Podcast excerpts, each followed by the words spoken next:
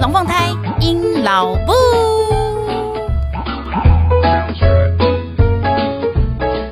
Hello，各位朋友，大家好，我是尹老布。现在您所收听的是隔壁龙凤胎尹老布 EP 三十七。优雅育儿，那我克林的必备家电清单，耶！今天只有我来录这一集，原因是因为能够优雅育儿的，在我们家应该只有我了吧？怎么可能奢望不仅供长子呢？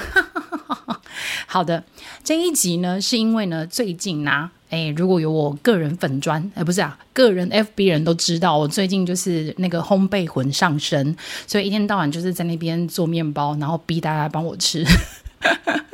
但其实这是有点原因的啦。那正因为呢，就是我在做面包，然后所以呢，就会有一些朋友，他们以为我是用面包机做的。那也有一些人呢，就会开始问我说：“哇，那你那个副食品是不是都自己做？”反正就是很多关于厨艺呀、啊，然后或是育儿的那个家电用品啊，就会开始拿来问我。那我就想，哎，好哦，那我就刚好来做一集好了，因为我身边真的是各个年龄层的育儿妈妈们都有，所以呢，就来跟大家分享讲一下，就是我自己。观察到的，还有我自己体验到的，觉得嗯，这个可以买起来，或是那个哈，听听就好，不需要动手的那些家电用品呢，来跟大家做一下我的必备清单的那个描述。那呃，其实呢，我开始买那些育儿家庭。也不算育儿诶、应该是说我育儿开始之后，就妈妈们都会知道，你要在照顾小孩还有做家务中间，就是要一直在那边转换身份，其实是一件很辛苦的事情。然后，呃，又加上我之前生小孩的时候，其实是在美国先待了一阵子，然后才回来台湾，所以其实我有发现，欧美妈妈们在带小孩还有处理家务这这件事情上面，跟台湾有蛮大的。思想差异，所以我觉得呢，可以跟大家来分享一下我观察到的，还有我呃，比如说跟进，或者是觉得哦跟跟不进的的一些部分来跟大家做分享。那我今天呢，就把那个阶段性的把它分开。那我先第一阶段就来讲一下，属属于那个焦头烂额、新手时期的时候就要穿本本的那些家电用品哦。在这个时期呢，呃，就是大家有新生儿都知道，就是你又要照顾小孩，小孩的睡觉时间又很零碎，然后频率又很高，所以呢，嗯，你如果是像我那时候是无后援家庭，你就又要照顾小孩，然后又照顾双胞胎，然后呃，因为那时候我就有想过说。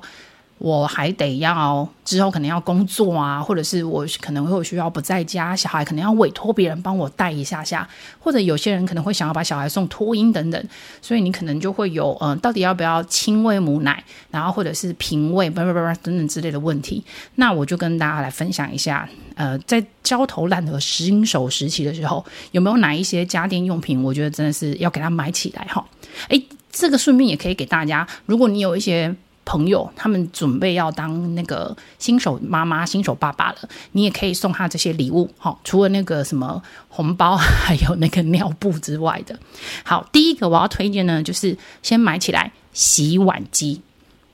洗碗机，因为那时候我们在美国的时候，其实美国家庭里面都必备有洗碗机，而且是那种非常大容量的，就是在那个。呃，整个橱柜都是那种可以连那个大炒锅、大汤锅都可以丢进去洗的。然后洗碗机一定要有，是因为我发现，当我回来台湾的时候，哎，每一餐妈妈备菜都已经够累了，刀子好几只，然后砧板也要洗，然后有一些处理的碗啊、汤匙啊，反正很细碎。吃完饭之后呢，又一堆碗碗盘，然后筷子等等都要清洗。那我像我们家。很传统，就是不可能有洗碗机的。我就发现我妈要花很长的时间去备菜，然后跟清理桌子。其实我就会想，那如果那段时间无后援家庭啦？你可以拿时间来跟小孩，呃，跟他陪伴啊，或者是说压他睡觉 都可以啦。反正就是，我觉得那个时间是可以被省起来的。那我觉得国外的妈妈，他们的确在这件事情上面省心很多，因为他们直接把所有的东西通通丢到洗碗机，就可以让洗碗机洗。而且那时候我记得，我其实有一阵子，嗯，小朋友我有让他们一一个礼拜去一天的那个托婴中心，因为。我那时候实在是睡不饱，然后我睡不饱就没有母奶，所以那时候我真的需要托婴中心帮我一天，让我可以好好的休息，这样我才有母奶才挤得出来。所以那时候我就一个礼拜送他们去学校一天，然后那一次只要那一天，你就会发现他们下午回来的时候，我就有十支奶瓶要洗，然后再加上我是挤母奶的人，所以我还有那个。挤母奶的瓶子啊，然后挤乳器等等，哦，反正就要洗好多东西哦。然后再来跟你说，我那时候就有发现一件事情，在台湾要买消毒锅非常方便，品牌种类超级无敌多。可是其实在美国啊，非常非常难找到消毒锅，诶，他们很不流行消毒锅。我就想，怎么可能？你们不消毒吗？但后来就发现一件事情，不是，是因为他们的。文化就是说，你买了奶瓶之后呢，它的每样东西全部通通可以丢洗碗机，因为洗碗机大家都有，所以它就是全部的东西都可以用洗碗机洗。那洗碗机就直接帮你洗净，然后呢烘干消毒，就是整个高温消毒了，所以不用再额外再买消毒锅。所以那时候我记得我小朋友好就新生儿时期，我为了要找一个消毒锅，诶，我找有够久，而且必须要跨海海运。是，就是反正比较，反正比较给他给了，在国外真的不流行消毒锅这件事，所以呢，我这样子带小孩下来，我真的觉得一第一个必买真的是洗碗机，惨惨的，就是给他买起来这样子。那第二个焦头烂额时期要买的必备家电，第二个我要推荐的就是扫拖机器人。或或是你要两个分开都可以，反正就是扫地机器人、拖地机器人，直接给它买起来。因为它在拖地、扫地的时候啊，你就可以去两手一空了，你就可以去，比如说休息，或者是照顾小朋友、陪小朋友，很好用。第三个我要推荐的就是烘衣机。诶，即便哈，我是那个中南部的整卡郎，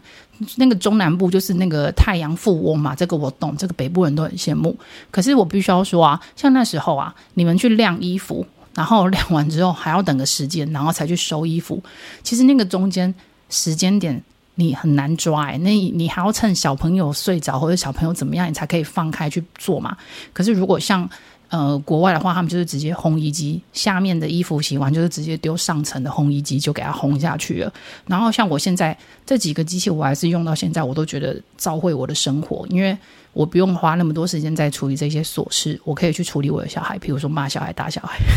骂老公、打老公之类。对，好，所以呢，烘衣机这件事情，我觉得就是还蛮必备。虽然说台呃，就是台湾其实是太阳富翁，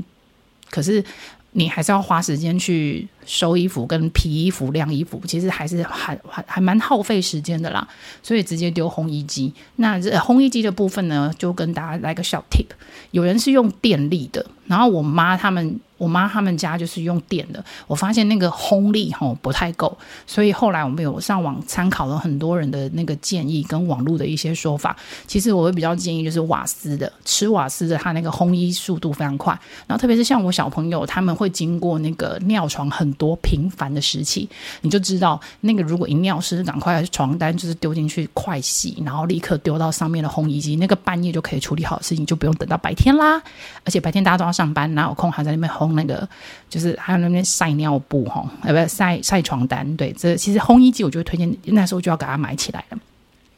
那另外呢，有一个东西，呃，我知道台湾之前很夯，可是其实我是。发自内心的不推荐哈，这个东西就是不推荐的哦，不不不不推荐的，就是所谓的泡奶机。那因为那时候我双胞胎啊，就会觉得说那个半夜一一定会经过这时期嘛，就是新生儿的时候还是很常要喝夜奶，然后那时候都会想说哇，那个半夜迷迷糊糊会不会泡奶泡错啦，然后呃烫到小孩啦巴拉巴拉之类。所以国外那时候其实就有泡奶机，你看在六年前，那我那时候就搬了一台，在美国用的时候还真好用，就是。按下去就是一个无脑操作，你就算碎的那个咪咪毛毛的，但是你就是按下去就是一杯奶，就是帮你泡好了这样，然后就直接可以塞给小孩，立刻那个哇哇大哭就不见。然后我就回来台湾说，我把那一台泡奶机搬回来，可是我就有发现，哎，不对，台湾的气候并不太适合泡奶机的存在，因为那个状况它就很像是一边，很像是台湾的咖啡机啊，但是上方你要倒入的就是那个咖啡粉，它倒入的是奶粉。可是咖啡粉跟奶粉有很大的差异，是咖啡粉比较不容易受潮，但是奶粉非常容易受潮。所以当那台机器搬回来台湾的时候，台湾的潮湿的气候关系会导致那里面的奶粉结块，这样子变成它泡出来的奶。小排零，而且那个比例很不对，因为它没有办法很顺畅的把粉倒下来，所以那个比例会错误。然后，所以呢，后来那台泡奶机啊，我也不太敢给人。我我有一直跟人家讲说我有，但是如果你要尝试的话，我真的可以免费送给你都没有问题。可是我真心的觉得它不是很好用，不太适合台湾的气候啦。所以我觉得泡奶机这件事情就不太需要。但我知道后来就是有很多呃改良款，不过说实话，大家应该比较希望自己的小孩早点脱离夜奶，所以呢，我是觉得泡奶机我没有那么推荐呐。好，这是个人意见，个人意见。下一个阶段呢，当然就是要来到的副食品大师养成之路啦。在副食品这件事情上面哦，我觉得台湾的妈妈比较。在意以及比较愿意付出时间与心力 来处理这一块，这个欧美妈妈简直比不上啦。你看那个亚洲妈妈多厉害，什么冰砖派啦，B 什么 BWL 派啊，然后反正那个副食品都可以搞得超美超美，就超美超漂亮，看起来就很好吃。然后也有很多的厂商会出很多各式各样的宝宝粥，有机的啦，口味众多的啦，等等之类的。反正就是这是一块在亚洲很大的市场。可是在美国的时候，我就觉得他们对这一块不是那么的在意，所以呃，美国的副食品这一块也许不是那么合台湾妈妈的意。不过还是稍微举一下他们的，基本上在欧美呢啊，美国啦，他们基本上的副食品这一块哈，第一个直接买超市架上的罐头食品，所以他们罐头食品超级无敌多，妈妈就是打开就直接喂，打开就直接喂。你要叫他加热哈，其实蛮多妈妈很懒诶，他们不太 care。他们真的是青菜期耶，就是打开了就吃，打开了就吃这样。然后另外的方方面的话，就是因为美国很很多种类的那个冷冻蔬菜，青花菜啊、菠菜啊，然后还有各种杂就是杂在一起的蔬菜等等，他们的妈妈比较容易买那一些蔬菜回家，然后直接就是水煮。然后放凉了，让小朋友一朵一朵或是一只一只的、一根一根的这样直接吃。那不然就是那些可以生食的。诶，其实像我在美国，蘑菇啊，就那个洋菇白色那个，他们也都是直接生吃，就是不会不会嘞，然后就直接生吃的。然后那个花椰菜，呃，花椰菜讲的是白色，我讲的是青花菜，就是青的花椰菜。如果要这样分类的话，就是青花菜。青花菜他们其实也都是直接吃生的，就是完全连烫都没有烫。就直接剥开，然后就吃。他们也都会丢这样的食物给小孩吃哦，就是圆形食物沙拉的意思啊。然后更不用提小黄瓜啦、胡萝卜啊，他们也都是直接生食的。他们有那种胡萝卜是非常小的，现在在 Costco 还是会看得到，就是那个手指胡萝卜，就是大概小指头那么那么粗、那么短的。然后他们就是直接就丢给小朋友吃。所以，呃，他们吃原型食物的时间非常多，然后都是水煮的，再不然就是架上的那些罐头食品。我比较少看到美国的妈妈会自己亲手做副食品给小朋友吃，这个是比较少见。那所以呢，他们在针对副食品的那一些机械、机械、机器、家电，就真的比较少入手。不过，他们因为美国买三 C 产品都算便宜嘛，所以那时候我倒是有买了一个东西，还蛮推荐大家可以买的，就是在副食品时期呢，推荐的家电用品一就是手持的搅拌棒，你不用买到 KitchenAid 那么高档啊。其实那时候我好像是在虾皮吧。就是有那个一支二九九还是三九九的，因为副食品时期其实短短的，它接下来就是到了吃碎碎的啦，然后接下来就是进入到整个比较呃切小段、切小块，然后切大切大段、切大块等等的地步。所以其实搅拌棒搅糊糊，大概真的没有几个月，不需要花那么多的钱，那也真的不需要去买那个什么整台机器，因为说穿了，副食品其实就是一个把食物弄熟之后搅烂，就这么。无聊的过程，不要再花那么大笔钱了。手持搅拌棒，我觉得就是手手啊，黑贝吉吉都在用啊。然后另外呢，如果你要到了那个绞肉的地步，那时候呢就比较推荐这个，就是也不算家电，因为它有不吃电的。我是买不吃电的那个东西，叫做拉力霸你就是买那个拉力吧，应该也差不多价钱落在二九九吧，一九九二九九这个 range 之间就会有的拉力吧。那个的话，哦，就是拿来嚼一些肉啊，或是你不希望它是糊糊状的东西，比如说蔬菜嚼两拉个两下就 OK 了。那那个拉力吧我也买过电动的，可是电动的我就会觉得不够力，小台的啦不够。那如果再往上一级升过去的话，其实就应该是食物调理机了。那个买了吼又。又觉得定位，反正就是很两难啊，所以我觉得哈，我在这个时候哈，拉力巴就非常够用了。所以副食品之间，副食品时期呢，我比较推荐的两个类家电，一个呢叫做手持搅拌棒，另外一个呢就是拉力巴。而电动的我就觉得不需要那么 奋力的去拿到它了哈。好，接下来的第三个步骤的部分呢，就是诶，小孩长大啦，开始呢，妈妈可能也出去当个职业妇女啦，闲不住啦之类的。好，这时候就要教大家了。当你是职业妇女的时候，如何四十分钟三菜上桌的撇步？好，这个之前我煮饭的时候呢，我只要说我只要煮饭就是四十分钟，其实基本上啦，三十分钟我就 KO 了。然后我都会有那个学姐学妹都很惊讶，想说那我柯林你喜欢哪弄诶？诶，我就跟大家来揭密一下哈。这时候呢，有两样东西一定要先家里有。第一个东西。电锅、电锅，你不管是电子锅啦，或者是平平常的大铜电锅也都可以。不过电子锅的话，因为它还有那个什么预约的功能，所以我会觉得它在时间掌控上你会比较好精准的抓住。所以我比较推荐的是电子锅。那我们家呢，就是嗯、呃，你就是看你们家的分人人数分量跟吃的饭多寡。那基本上我觉得小家庭如果是 三个人到四个人，应该就是一般普通的电锅就可以了。那这个电锅呢，现在电子锅都有个好处，就是你下层可以蒸，就是开始煮白饭，那上面它都会送一个蒸蒸架，然后你就可以摆上，比如说我就会再铺一张那个烘焙纸，然后就可以蒸一条鱼。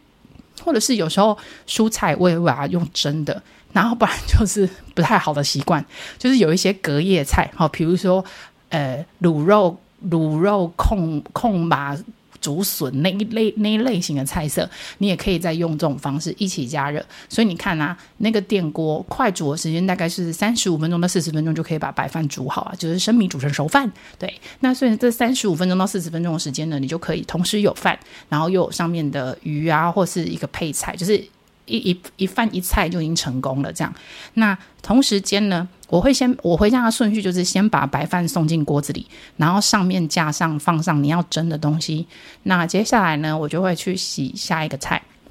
那基本上一定会有个肉类嘛，不管是鸡块啦，然后或者是呃松板猪啊，或是。没有鱼的话，这时候来个鱼嘛。不管怎么样，我都会把所有的肉类，就是处理完之后呢，非常爽快的把它丢进第二个必备的家电。第二个必备家电，我推荐的就是气炸锅。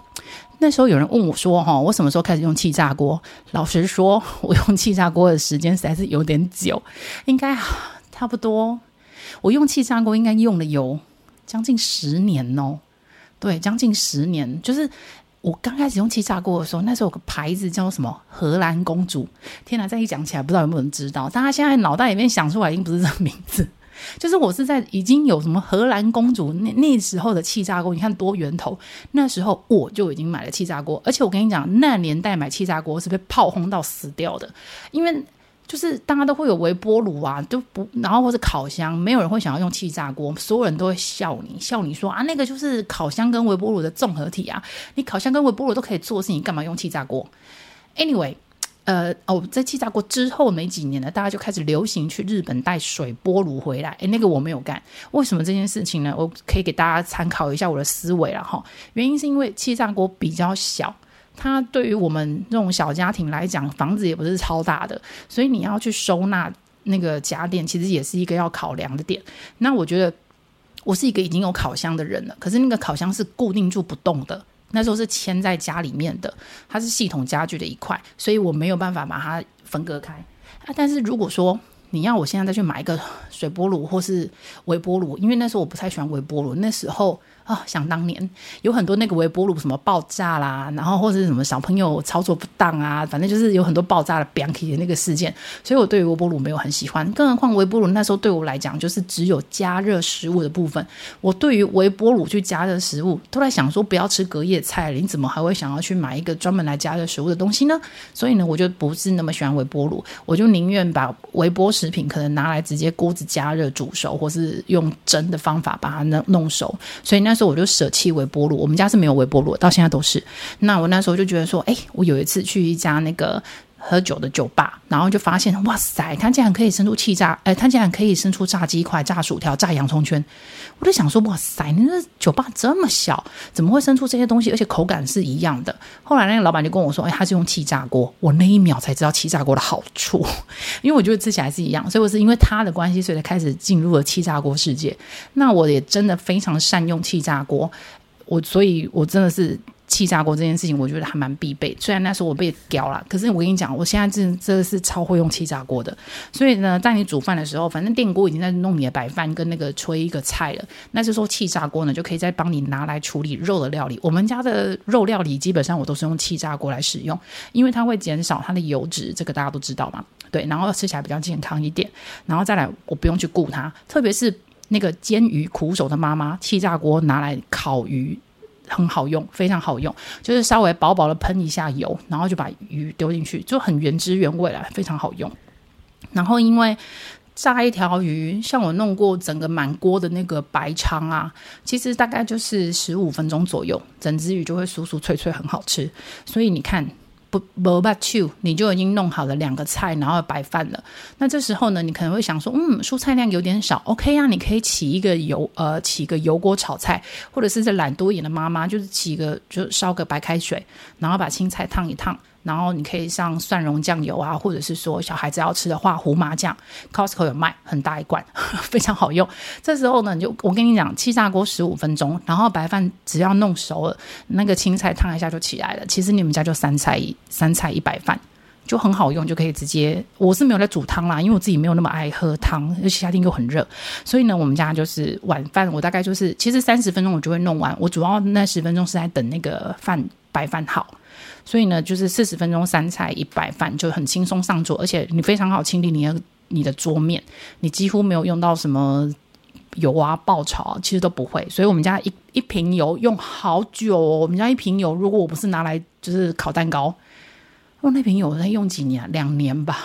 很难把油用完。所以呢，我真的很推荐，就是职业妇女家里面呢要有那个电子锅，还有那个气炸锅，非常推荐。那最后一个呢，算是我傻逼时送给大家的，就是呢，呃，像我们家小朋友今年小就要上小学了嘛，就没有办法像在幼稚园一样。幼稚园的话呢，他们学校很不错，天天都有提供早餐，所以呢，妈妈不用担心早餐的部分。不过上了小学就不一样啦，早餐就要自理啦。那因为呢，我们家有这么一个习性，所以呢，我又要买了另外一个。很必备的家电，这一阶段要来聊的呢，就是加油面包虫该怎么该好了。加油面包虫，像我们家的温温安啦，然后跟两个小孩都非常非常喜欢吃面包，他们喜欢吃面包远胜过吃甜点蛋糕，很怪。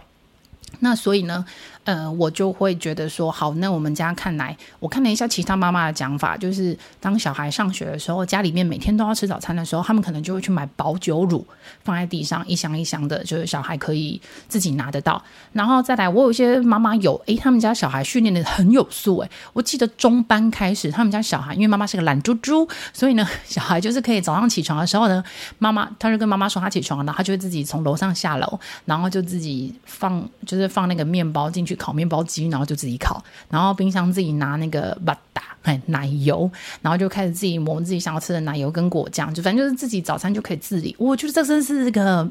美好的提示啊！哈，我也希望我的小孩可以这样。所以呢，呃，正因为我们家呢都喜欢吃面包，除了我自己，然后所以我想说好哦，所以我在买气炸锅的同时，那时候因为台湾也正夯。兴起的一个什么都要自己来的一个风气，所以那时候呢，我就会跟风，我就买了我的人生第一台面包机。那一台烤面包机，我用到现在，天哪，这样用了几年，也是八八九年，哇塞，有够久的，而且它到现在还没坏。很强啊！那一台面包机真的是帮助我这这几年的，哎，我连出国啊、生小孩，我都要带它出去，因为它除了做整颗，就是把你的那个粉料跟。跟牛奶直接变成一颗面包出来之外，它还可以帮你直接做面团，然后或者是煮果酱，或者是呃打成麻糬。诶，我这样讲应该大家知道我在讲哪一台吧？反正就是台湾是卖很卖很久的那一台，那一台很好用，我用到现在都还没坏哦。那是因为我弟呀、最近跟我说，诶，姐，你的面包机还有在用吗？我想说他问这句话意思就是他想要嘛，我就想说好，我正苦手没有什么理由换掉那台面包机，所以呢，我就把那台面包机送给他。但是送给他的同时呢，我又再买了一台耶 那你一定觉得很奇怪，那那 podcast 一开始录我就说我最近都在做面包，我不是用面包机做面包啦，哈，我是手做的面包。那为什么我这个面包机我还是要再买一台新的呢？那是因为啊，我还是会比较希望给自己家人吃的嘛，我就会希望他们每天早上都是有新鲜好吃的面包。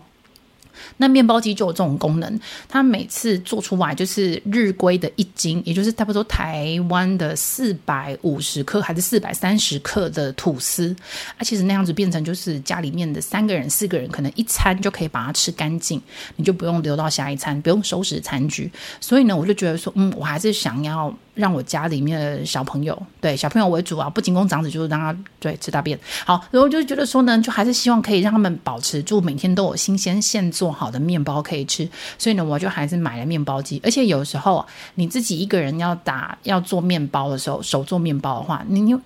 用面包机打的面团，刚好就可能做一条吐司或是一条什么，就其实那个分量比较适合小家庭啊。只是我现在发疯，我就会一次想要把它就是用好用满，就一次打个四五六七八条这样。对，好，anyway，这这不是个好习惯，大家不用学。所以如果是小家庭的状况之下，我觉得一台面包机天天可以出产新鲜面包吃，是很棒的一件事情。然后，而且我锁定了这一排呃 P 开头的哈，嗨，对对，因为他们没有找我业配，哎，现在欢迎 P 开头的那个厂商可以来找我业。配哦，我真的是你们的忠实使用者。我从七八年前就已经用你们家面包机用到现在，还推荐给很多人。好，总之，哎哎，对我还有团购呢。那时候，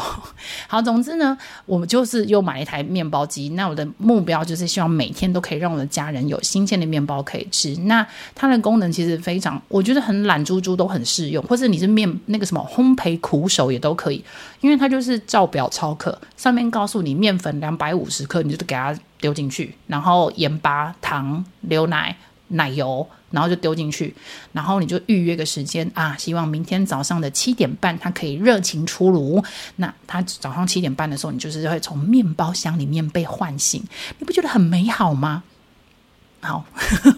所以呢，我们家呢就是呃必备的一个家电用品就是面包机。那但是其实我是在生小孩之前我就有面包机，所以面包机对于那个新生儿有没有什么好处？有啦，当他在吃副食品吃腻的时候有没有？或是那时候我遇到他们那个婴就是已已已经要断奶，就快要逼近一岁，已经都都要断奶的时候，然后那个奶粉还没用完怎么办？诶，我就用那个啊，把面包机的面。面包的那个奶奶粉的部分就换成他们的配方奶的奶粉，就给他丢进去。我跟你讲，不好吃，大人觉得不好吃，但是对于那个新生儿来讲，他觉得是人间美味耶，因为那就是他平常喝的奶。但总之呢，反正我觉得面包机它现在的功用很多啦，就很多元，很好用。所以，呃，我后来长大，小朋友长大之后，如果你心血来潮想要带着他们一起做麻糬，或者是说，呃，你想要带他们做披萨，披萨这件事情真的很夯诶、现在很多那种体验营都会教你去做披萨，像必胜客跟披萨哈，就必胜客就是披萨哈呀，他们都有办那个什么小小店长或者是小小披萨体验营。你不用啊，自己在家里面想铺多少 cheese 就铺多少 cheese，不想吃番茄就。不要放等等，所以呢，那个都可以帮你打好披萨的面团，所以我觉得都还蛮方便的。那总之呢，我就还蛮推荐，就是家里面如果有面包虫，那你就很适合来买一台面包机。所以呢，总归一下，今天跟大家推荐的几台机家电用品哈，第一个就是洗碗机，第二个就是扫拖机器人，第三个呢就是烘衣机，然后接下来是手持的搅拌棒。还有拉力霸以及电子锅，然后气炸锅，那爱吃面包的就可以来再来一个面包机。那以上这几个机型呢，我都是挑比较 socket socket，就是家里面放得下的，不要占太多空间的。那我知道我有朋友就问我说：“哎，你有没有用过小美肌？”哎，老实说，第一个是没有厂商来找过我，也没有人来推销过我。有啦，我朋友们就会问我。可是我后来看了一下，我就想说，嗯，我们家真的没地方放，所以我就舍弃了小美肌。然后其他的那些呃副食品的机器，我真的是一台都没有买。那所以看大家还有没有什么家电用品想要跟我讨论的，因为其实我也是很爱乱买一些家电用品。然后像那个什么，呃，有一款那个烤面包机，然后是有蒸汽的。哎，不好意思，那个我还真的有，那个我真的。觉得有出有差诶，那个吐司白平白无奇的吐司放进去出来真的是外酥内嫩，哇、哦，好好吃哦！但是因为那个真的是看你们家，如果有家里面不喜欢吃面包，其实买那一台也没什么用。哦，我那一台是信用卡公司送的，所以没有差。好，对，好 好的。那我们今天呢，就是跟大家呢稍微呃讲一下我自己的啊，我认为必备的家庭清单，因为可以让你优雅育儿一点，不用那边忙的家务忙得跟神经病一样，然后转头又要再抱小孩，然后拍小孩，然后。然后哄小孩，其实真的很辛苦，所以各位妈妈们，科技与狠活，如果可以帮助你的生活更美满，那就用下去吧，好不好？各位老公，钱包拿出来，信用卡刷下去，Happy wife, happy life。好的。如果呢，呃，呃，今天的节目呢，就先到这边告一段落。那如果你有任何的想法、意见呢，想要跟我分享的话呢，那就请你到 IG 和或者是 FB。哎，我发现我的朋友们比较喜欢用 FB，那没关系啊，就来 FB 吧。好，那请大家呢找到隔壁龙凤胎 in 老布，然后把你的想法跟意见全部都可以写给我，跟我分享哦。那我们今天的节目就到这边告一段落喽。OK，再见啦，拜拜。